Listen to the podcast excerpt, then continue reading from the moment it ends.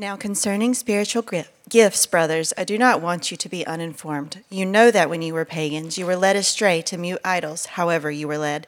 Therefore, I want you to understand that no one speaking in the Spirit of God ever says, Jesus is accursed, and no one can say, Jesus is Lord, except in the Holy Spirit. Now, there are varieties of gifts, but the same Spirit, and there are varieties of service, but the same Lord, and there are varieties of activities, but is the same God who empowers them all in everyone. To each is given the manifestation of the Spirit for the common good.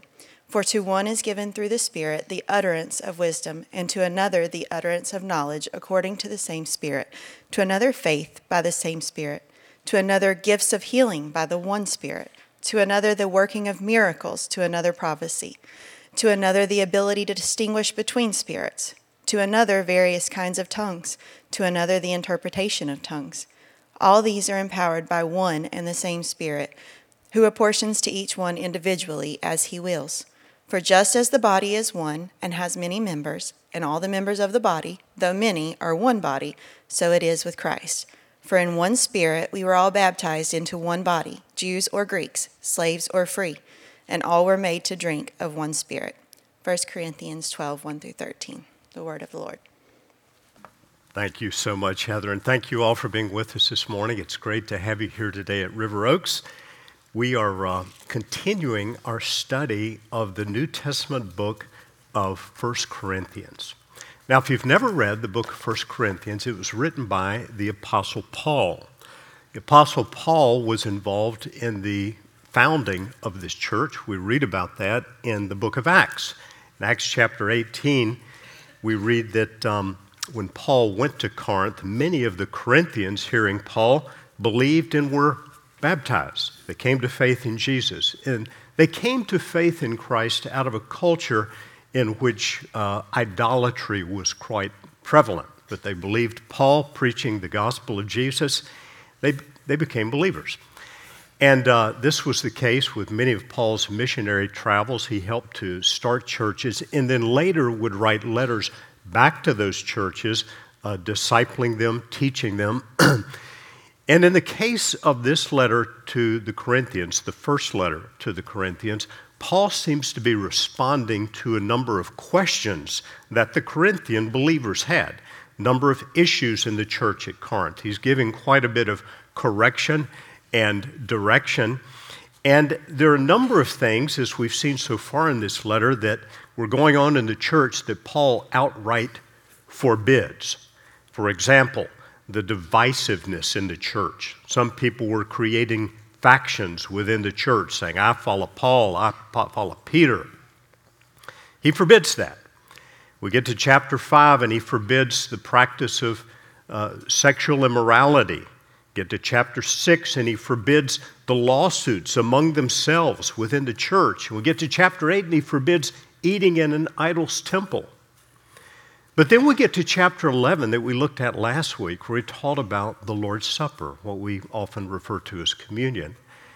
And he gives correction. He doesn't disallow the Lord's Supper, but he corrects the abuses within the Lord's Supper so that they would honor the Lord's Supper appropriately and receive the benefits that God intended from it. Similarly, now, he gets to the area of spiritual gifts. He doesn't devalue or disallow the spiritual gifts in any way. Rather, he corrects the abuses so that the gifts will be used properly. The Apostle Paul gives the strongest possible encouragement to seek and receive spiritual gifts. Three times in 1 Corinthians 12 and 14, he uses the words earnestly desire regarding spiritual gifts. This is not a mere suggestion. You might want to think about seeking God about spiritual gifts. It's an imperative, it's a mandate. Earnestly desire these gifts. And yet he teaches that they be used properly. As we go through chapter 12, the key idea is the oneness of the body of Christ, the church. Unity in diversity is a key idea in chapter 12 of 1 Corinthians. These gifts are expressions of God's varied grace for his people. So as we make our way through the first half of 1 Corinthians chapter 12, we see that there are varieties of spiritual gifts given by the one Holy Spirit. We read these words again in verses 4 to 6. Now, there are varieties of gifts, but the same Spirit. And there are varieties of service, but the same Lord. And there are varieties of activities or outworkings, but it's the same God who empowers them all and every one. Notice his focus on the variety of spiritual gifts that God gives variety of gifts, varieties of service, the way those gifts are used, and variety of outworkings of the various gifts.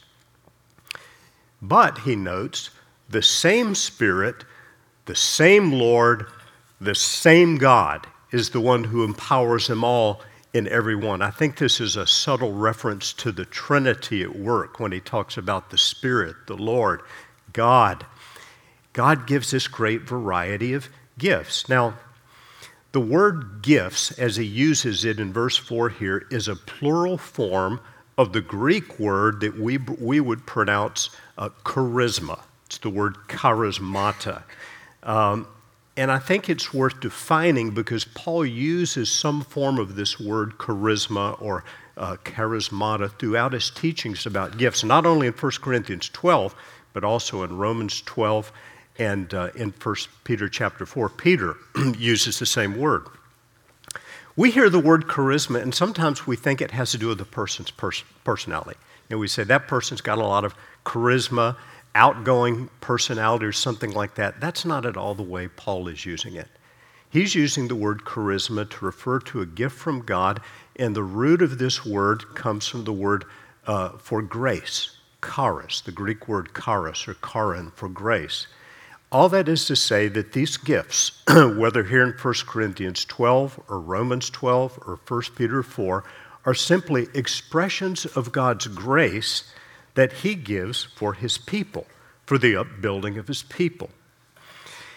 I would say in this, uh, any of these lists of gifts, Romans chapter 12, the ones that Heather read a moment ago in 1 Corinthians chapter 12, these are not exhaustive lists. That is, the, the nine gifts that, that uh, Heather read for us a moment ago in verses 8 to 10 of this chapter are not all the gifts there are.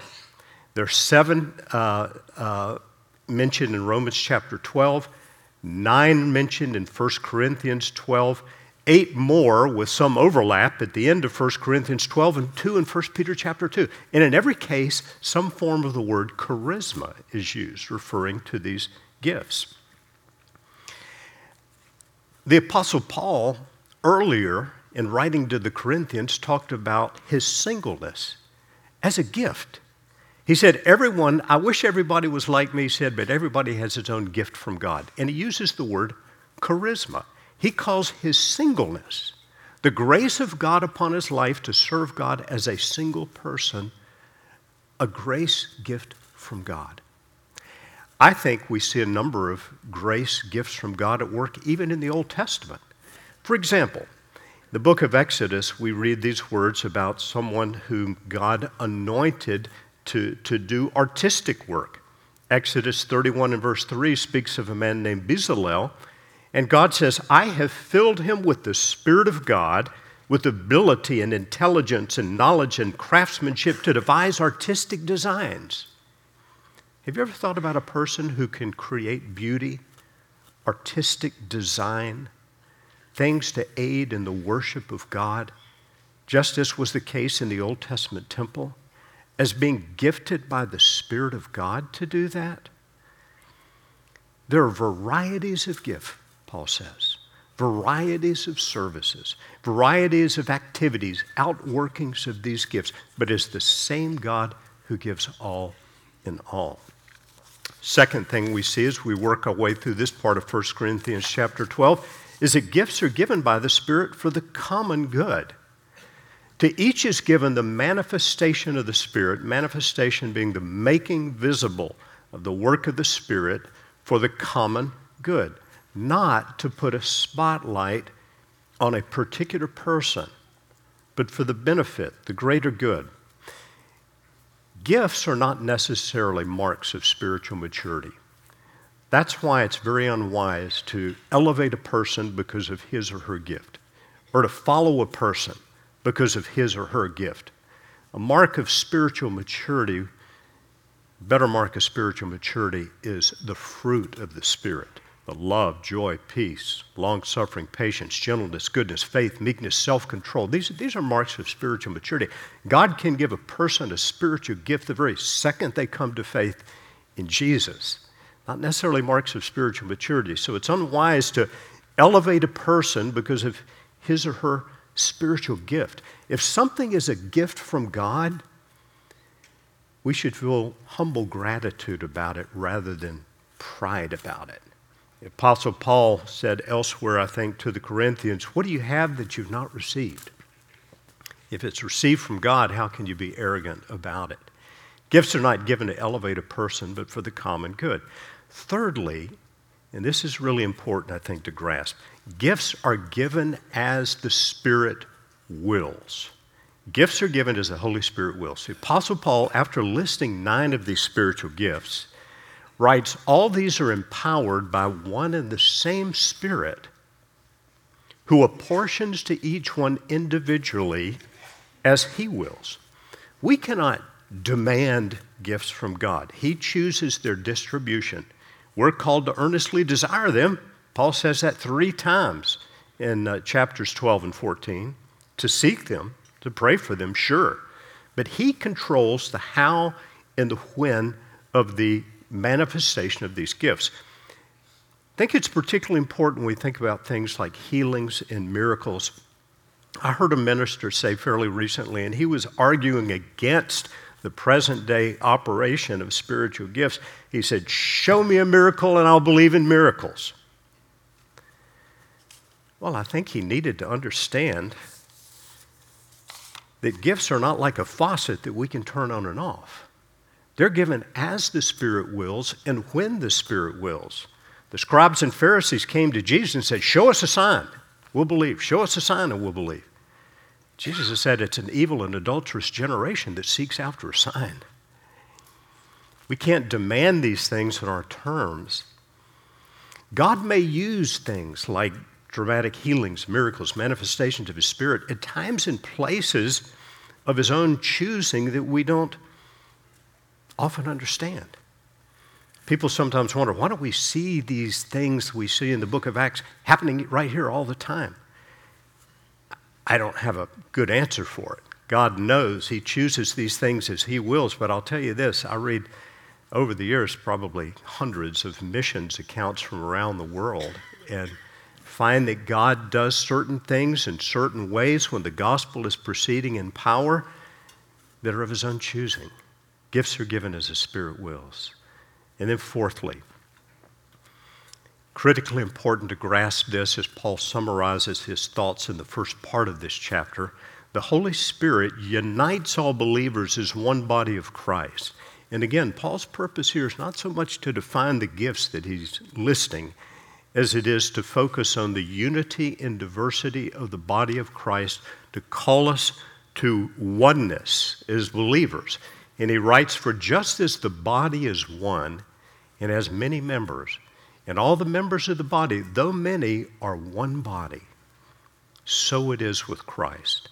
For in one spirit we were all baptized into one body, immersed into the body of Christ, joined into the body of Christ. Jews or Greeks, slaves or free, all were made to drink of one spirit. Jesus, when he was on earth, had a flesh and blood body. He offered his body up on the cross when he was nailed there after being scourged and flogged and brutally beaten. He shed his blood there on the cross. He died there to pay for our sins. He was the Lamb of God, slain for our sins. He was our substitute. He took our place. He gave his physical body there on the cross as the great substitute. Having purchased our salvation, the Holy Spirit then brings us to faith in Jesus by the message of the gospel and makes us a part of his spiritual body. When Paul writes the body is one, he's talking about the body of Christ made up of all true believers. Christ being the head, we being the body. Now we're ha- his hands and feet on this earth. We are the body of Christ, many members, one body. And it's a very diverse body. Paul says whether you're Jews or whether you're Greeks, whether you're slaves or whether you're free. It's part of his argument in chapters 11 and 12 and 13 and 14. Though the body's very diverse, you're, you're, you're one body. should honor each other as such. The Holy Spirit then gives us varied gifts that are used in the one body. Paul the Apostle is calling us to unity despite our different uh, socioeconomic status, as we, we learned last week regarding communion, our race, our ethnicity, or our spiritual gifts. I think this is the, the big idea of what Paul is focused on, not so much defining the gifts that he lists here in 1 Corinthians chapter 12. Now, having said that, I would like to try to define these gifts in 1 Corinthians chapter 12. And, the, and, and let me just say again, I don't think this is an exhaustive list of spiritual gifts, the nine gifts listed in this first part of this chapter. Uh, there are many, many other spiritual gifts listed in the New Testament. But I'd like to, to attempt to give a definition for um, the nine gifts that he lists here. And let me start by saying uh, some of the gifts that Paul lists in 1 Corinthians 12 are not defined anywhere in Scripture, like the word of wisdom or the utterance of wisdom, the word of knowledge. Nowhere do we have a definition that says this is what that is. So, what I'm going to share with you at this point, let me stress, is my opinion. Uh, based, I'll try to base it on, on uh, Scripture as much as possible. But again, some of these are not defined in, in Scripture. So, what are the gifts listed in 1 Corinthians 12, verses 8 through 10? Nine gifts are listed here. And again, I think there are many other gifts that go by the, the term uh, charismaton or charisma elsewhere in the New Testament. So I don't think it's an exhaustive list. I think he's just giving some examples here. The utterance of wisdom or the word of wisdom. What is that spiritual gift? Doesn't God want us all to have wisdom at all times? Sure, He does. Can't we all ask God for wisdom at any time? Sure, we can. But Paul says there's a gift. It's given as the Spirit wills, called the utterance or the word of wisdom. What is it? I would suggest that this is a special impartation of God's wisdom to meet a specific need at a particular time. For example, in the Old Testament, King Solomon, before he became uh, king, and we read about this in the book of 1 Kings, chapter 3, he sought God for wisdom. He acknowledged his need for God's wisdom. He humbled himself. God promised to give him great wisdom. And then there came a test in 1 Kings, chapter 3. There were two women, each had a little baby boy, one of whose babies died during the night. And that woman got up during the night and switched the child who died for the living child of the other woman in the room with her. The next morning, they disputed whose child belonged to whom. And they brought this dispute before the king, who was to make a judgment on this. Everybody watched to see whether this new king could make a right judgment. Solomon said, Bring me a sword. And he said, Here's what we'll do We'll, we'll divide the child, give half to her, half to her, because each says the child is her own. But one woman, woman cried out, By no means, Lord, give her the child. Don't kill the child. Don't touch the baby. Solomon said, Solomon said, She's the real mother. And then we read that all the people perceived the wisdom of God had been given to Solomon. Now, this wisdom had come to God as as a gift. How might that work out in your life?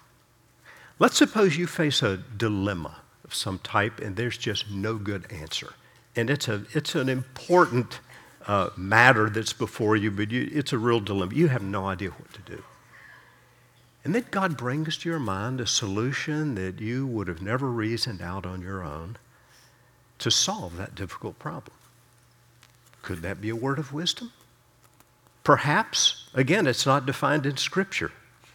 It may be that this is a gift that's particularly valuable for, for Christian counselors who are faced with dilemmas and difficult situations between different parties all the time.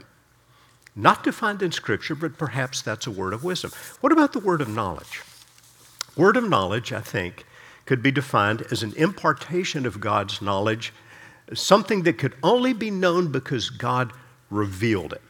Far more specific than the word of wisdom, the knowledge of facts that are known to God but not to us. For example, in the Old Testament, we read of this often prophets having knowledge of something about someone that only God could have given them. The prophet Samuel, talking to, to uh, Saul, who would become king, uh, told Saul, uh, You can go back home now. The donkeys you came here searching for, they've been found. How did he know that? How did he know that? God revealed it to him.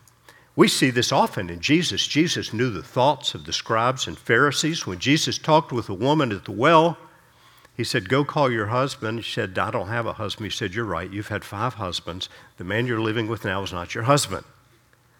Specific knowledge he knew. What about Peter in Acts chapter 5? A man named Ananias and Sapphira came before him. Uh, trying to get credit for giving a bunch of money for some land they'd sold yet. Peter knew they were lying. How did he know they were lying? God revealing this to him. One of my favorite preachers in church history uh, was a man named Charles Spurgeon. Spurgeon lived in the 1800s, 1834 to 1892, died when he was only 58. But there are, I, I, I heard by one account, uh, as many words by Charles Spurgeon in print in the world as there are of any other person in history. I can't confirm that, but I've heard that because he just he came along preaching at a time when publishing was started and all his sermons were published. He was just an incredible preacher in England, one of the pastor of one of the first real mega churches in the world. And he shares a number of accounts in his preaching where God put things into his mind that he could not have otherwise known. For example, one of his sermons, he points out in the congregation, it was a large congregation of thousands of people, and he said, Young man, those gloves you're wearing have not been paid for. You've stolen them from your employer. After the service, a troubled young man came, placed a pair of gloves on a table, and confessed to having stolen them. That comes out of Spurgeon's autobiography. One of his hearers shared this account. I'll read it.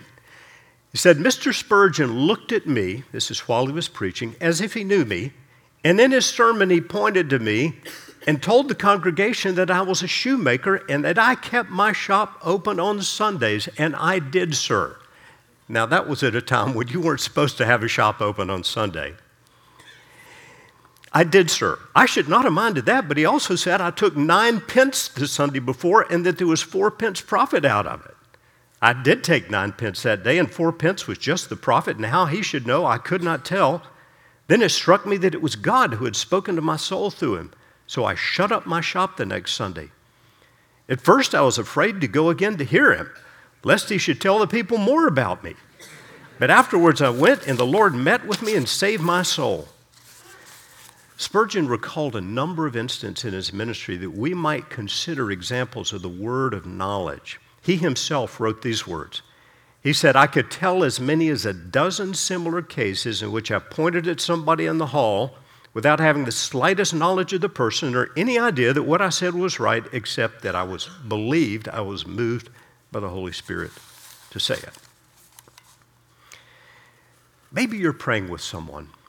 This sort of thing has happened to me before a few times. Maybe you're praying with somebody at one of the prayer tables in the back, and they come and ask you to pray with them about a tough situation at work. And you pray with them. But as you're praying, it comes to your mind to pray about their their marriage. And so you pray about their marriage. Afterwards, they look at you and say, Why did you pray about my marriage?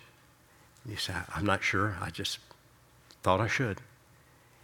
And then they say, explain to you that there's a real crisis there. And your prayer just seemed to be guided uh, to say exactly what was needed in that situation. Could that be a word of knowledge? Perhaps. Perhaps. It's not defined in Scripture. What about the gift of faith? That's the third in this list that Paul gives in verses 8 through 10. What is this faith? Like wisdom, like knowledge, we're all to have wisdom, we're all to seek knowledge, we're all to have faith. By grace are you saved through faith. But the gift of faith, that which is apportioned individually as the Spirit wills, I think could be considered an enabling from the Holy Spirit to trust God in an unusual way. Like in the Old Testament, when God told Joshua to take the troops and march around the walls of Jericho seven times and then the walls would fall down. Do you think that required exceptional faith to believe that would happen? I would say absolutely it did. What about the prophet Elijah when he had a contest with 400 uh, uh, idolatrous priests, prophets of Baal, a contest to who could call on their God and fire would come from heaven and burn up the sacrifice. Did that require extraordinary faith? I would say it did. When we're enabled to trust God in an unusual way, maybe for an answer to prayer, maybe to trust God that things are going to work out despite how bad things look and how dire a situation is. Maybe your prayer's not been answered, but tr- just trusting God that He's good and He'll care for you and He'll sustain you. A special grace charisma, impartation of the grace of God to strengthen your faith, a gift from God. What about gifts of healings? Uh, now, that's not a typo with both words plural. In, in Greek, both words are plural, in fact. Uh, I would simply say this one's kind of obvious healing brought about by God's intervention. Some people say, you know, these gifts came with the apostles and they were foundational for the church and they, they passed away. I don't believe that. I believe these gifts are, are valid throughout the life of the church until Jesus returns and they're no longer needed. In fact, they didn't start with the apostles, they didn't start in the New Testament. God's healings are seen throughout the Old Testament. In fact, in the book of Exodus, uh, Moses, is, uh, um, uh, Moses' sister Miriam is stricken with leprosy Moses prays for her, and God heals her. Many of the Israelites, being led by Moses in, in the book of Numbers, are stricken with sickness. Moses puts a bronze serpent on a pole, and everyone who looked at it was healed. The Old Testament, the prophet told Naaman the Syrian to go dip in the Jordan River, and he did, and he was healed of his leprosy. Throughout the Gospels, Jesus went about healing all over the place. Likewise, apostles, Paul and Peter, but not just the apostles, Stephen, Philip, a deacon. Again, as the Spirit wills.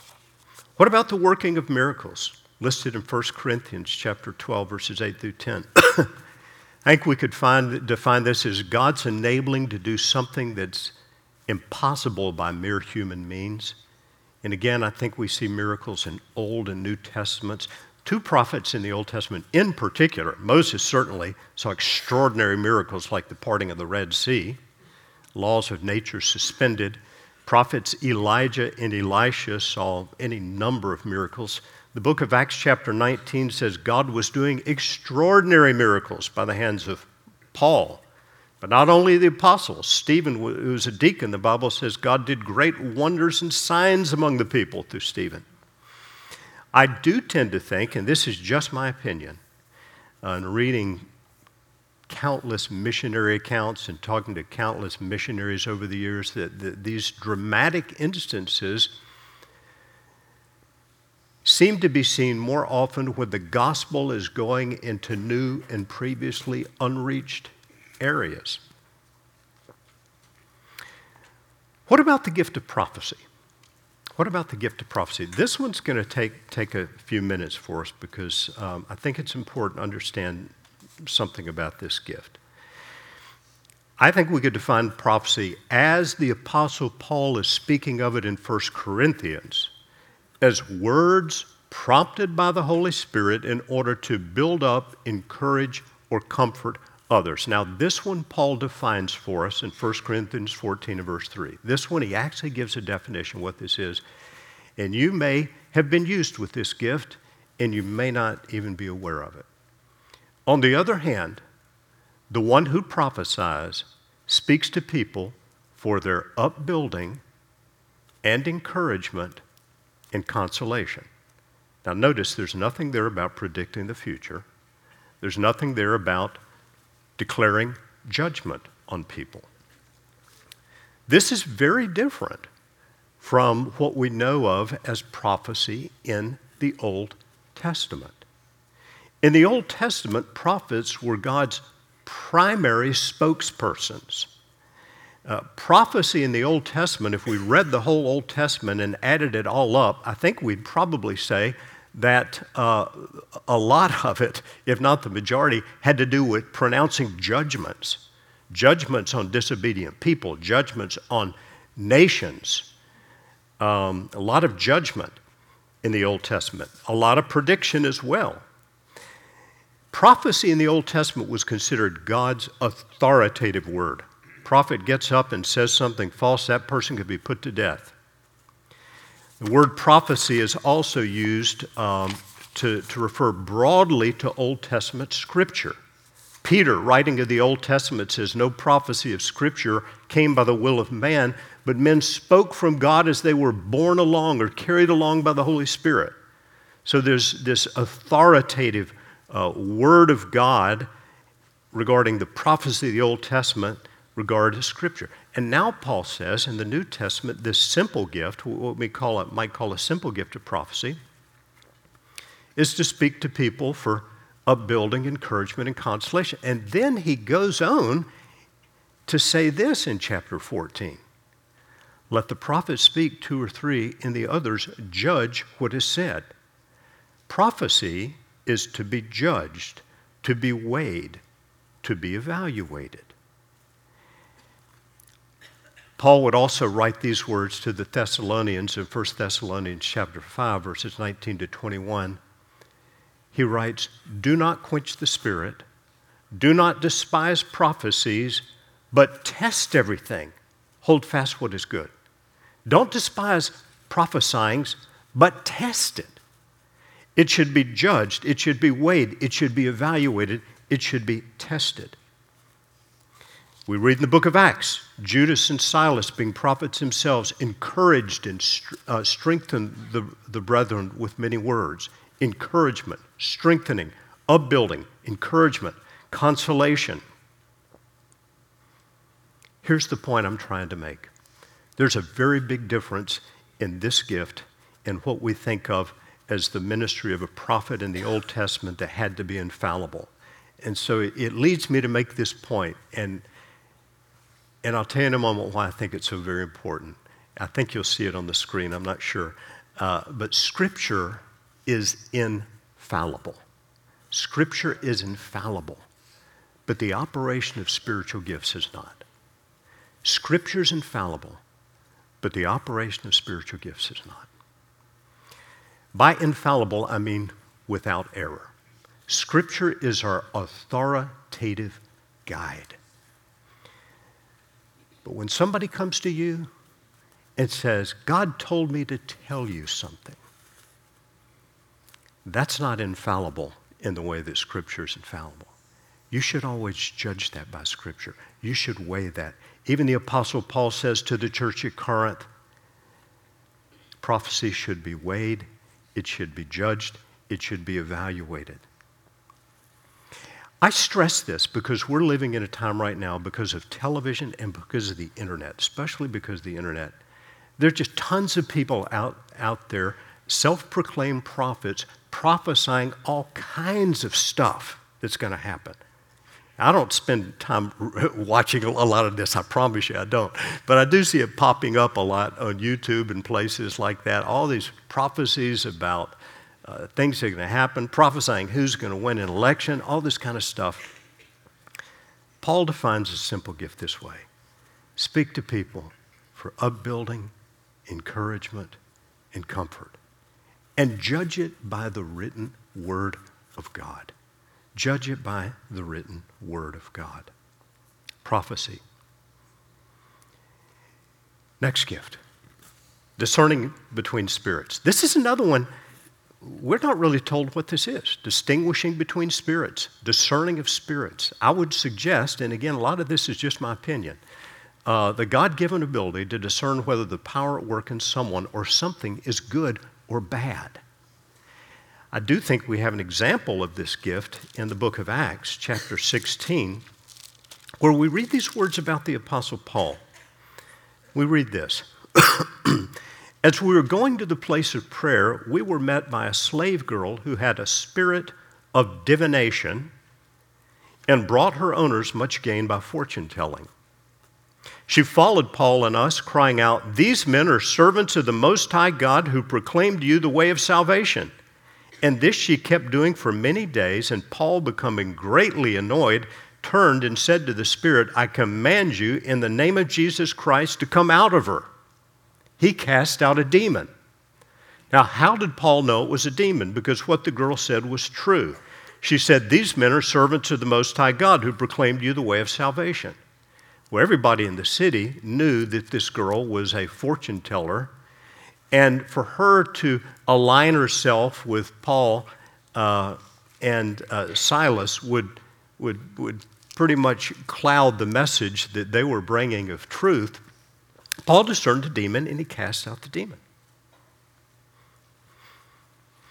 When I was a young Christian, very young in my faith, I went with somebody to a meeting, I think it was in Greensboro, and some, I don't even remember the person's name, some well known person. There's a big crowd in this meeting.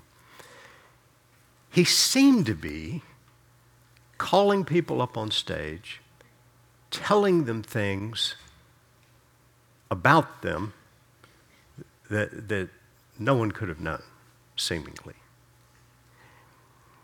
And um, he was praying for people, having people come up. And even as a very young Christian and not knowing much at all, to me, something was just amiss about this man. There was just something, something not right. I did not go up to have him pray for me. Years later, I was so grateful when I read in a news report that he had been arrested for a crime. Was God protecting me in my ignorance and immaturity? Was this gift at work? I don't know. Maybe. You may discern sometime that a certain person just, there's just something there that shouldn't be trusted. You shouldn't invest your money with them. You shouldn't allow them to, to watch your kids. Be prayerful. The Holy Spirit gives gifts, and He does it for the good of His people, for the protection of His people, for the upbuilding of His body. Be sensitive to the Holy Spirit. As Paul says, pursue love and earnestly desire the spiritual gifts. The gifts in 1 Corinthians chapter 12, various kinds of tongues the God given ability to speak in a language known only to God. Some people say, well, this is just the ability to learn new languages or understand known languages. But Paul, this, this is another one that he gives some definition to in 1 Corinthians chapter 14 and verse 2. One who speaks in a tongue speaks not to men but to God, for no one understands him. No one understands him. But he utters mysteries in the Spirit. This gift, Paul will go on to say in chapter 14, should always work in conjunction in the church body, in a gathered church setting, with an interpretation because no one understands him. So he links it to the interpretation of tongues. That's making known, as you'll see on the next slide, uh, the message spoken in tongues so that hearers can understand it. Now, when there's a message in tongues and then it's interpreted, the, the net effect would be much like prophecy, speaking to people for upbuilding, encouragement, and comfort. And so Paul says this the one who prophesies is greater than the one who speaks in tongues unless someone interprets, so the church may be built up. So the, the net effect of the interpretation of a uh, tongue should be in the church gathering, much like prophecy, upbuilding, edification of people. I'd like to keep going on here, but we, uh, boy, we're already about out of time, aren't we? Um, I do want to close with one quick story, though, because there's so much controversy about this matter of tongues and interpretation. And um, I, I, hesitate to share this because it's my own experience, but it's the only experience I have, the only example I have. And so I'll close with this. It's been a long time ago, uh, but when I was uh, in my maybe early 20s, um, maybe mid 20s, I moved to Winston-Salem. I had fallen in love with the Bible, God's Word, the Scripture, I was studying it as much as I could, memorizing it, and God began opening doors for me to teach the Bible. And, uh, you know, Bible study here, there, speak here, there in Winston-Salem. I began uh, dealing with a fear that was not like anything I'd ever dealt with before. And it would come against me. I, I, was a sales rep. I could, I could present my sales product. I worked for a company called Lanier Business Products. I could present the product to a room of people, not have any problem. But when it came to teaching the Bible, this fear would grip me, and uh, it was almost paralyzing.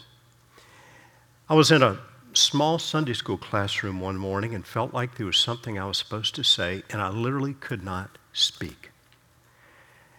And yet I felt God was calling me to teach the Bible. I was devastated that day.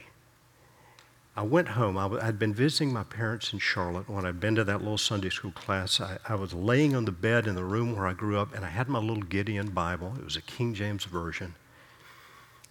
I opened it up, and I read 2 Timothy chapter 2 and verse 24. This is King James language. It said, The servant of the Lord must not strive, meaning quarrel but be gentle to all, apt to teach. It goes on and on and on. When I word, read the words apt to teach, it was like they were burned within my heart that God was going to allow me to teach the Bible. And it encouraged me, but the fear did not leave. In fact, it continued. I memorized scriptures about fear. God has not given us a spirit of fear, but of power and of love and of a sound mind. I sought the Lord. He heard me, delivered me from all my fears. I quoted them. I did everything I could. But when an opportunity came to teach the Bible, that fear was, was there. I tried to press on. One evening, a friend and I went to a, a meeting at a, a, the church is not even still there, uh, middle part of Winston-Salem, and three men were speaking. I didn't know anything about them. All I knew is they had spent the whole night in prayer the night before this meeting. And during the meeting, they asked for anyone to come up for prayer who felt they were called to full time ministry, vocational ministry. I was a sales rep. I didn't know I was called to ministry. I thought I might be, I didn't know. And so I went forward was sitting in the very back and went forward. These three men came along and they were praying for those who came forward. And as they began to approach me, I sensed the presence of God such that I, I think I began to weep. It was very unusual for me. As the man came near me, he started praying in tongues. As he stood before me, he opened his mouth, and the first words out of his mouth were apt to teach the very words that God had burned into my heart from the scripture, and I had told no one. He went on to give words that encouraged me about the teaching of God's word. I won't share, I've, I've never shared this publicly before uh, today. But I share this just to say that um, though the fear didn't go right away, I was tremendously encouraged by the word from God's word and the, the edifying confirmation that came from this man that did not know me. and the fear eventually went away. There have been a few times over the years when I was sitting there before getting up to preach, even, and the thought would come, you know, that fear could come back. But it's reminded me of this. I can't even stand up and speak apart from the Holy Spirit, apart from the grace of God. And so, it, if it helps me be fully dependent on Him, that's good. That's good. Three questions by way of application, and we'll close. Most important of all this passage, am I sure I'm part of the one body? For just as the body is one and has many members, and all the members of the one body, though many are one body, so it is with Christ. Are you sure you have embraced the message of the gospel of Jesus so that the Holy Spirit has made you a part of the one body? Secondly, as a member of the body, when I come to church, youth, small group, whatever it is, am I just thinking about what am I going to get today? How am I going to be encouraged? What am I going to get out of it? How am I going to like the music? Am I going to get to see my friends? Maybe we should change our thinking and say, how can I encourage others? The Apostle Paul says, earnestly desire spiritual gifts, especially that you may prophesy. That is, speak to others for their upbuilding, encouragement, or consolation. And then, thirdly, and finally, Am I asking the Lord to give me the gifts that will make me most effective in building up others? Let's pray about that today. Father, we thank you for the presence of the Holy Spirit with us. Thank you that through our faith in Jesus, He makes us a part of the one body. Make us a church that's focused on the common good, building up others, meeting their needs, encouraging them. And we ask this in the wonderful name of Jesus. Amen.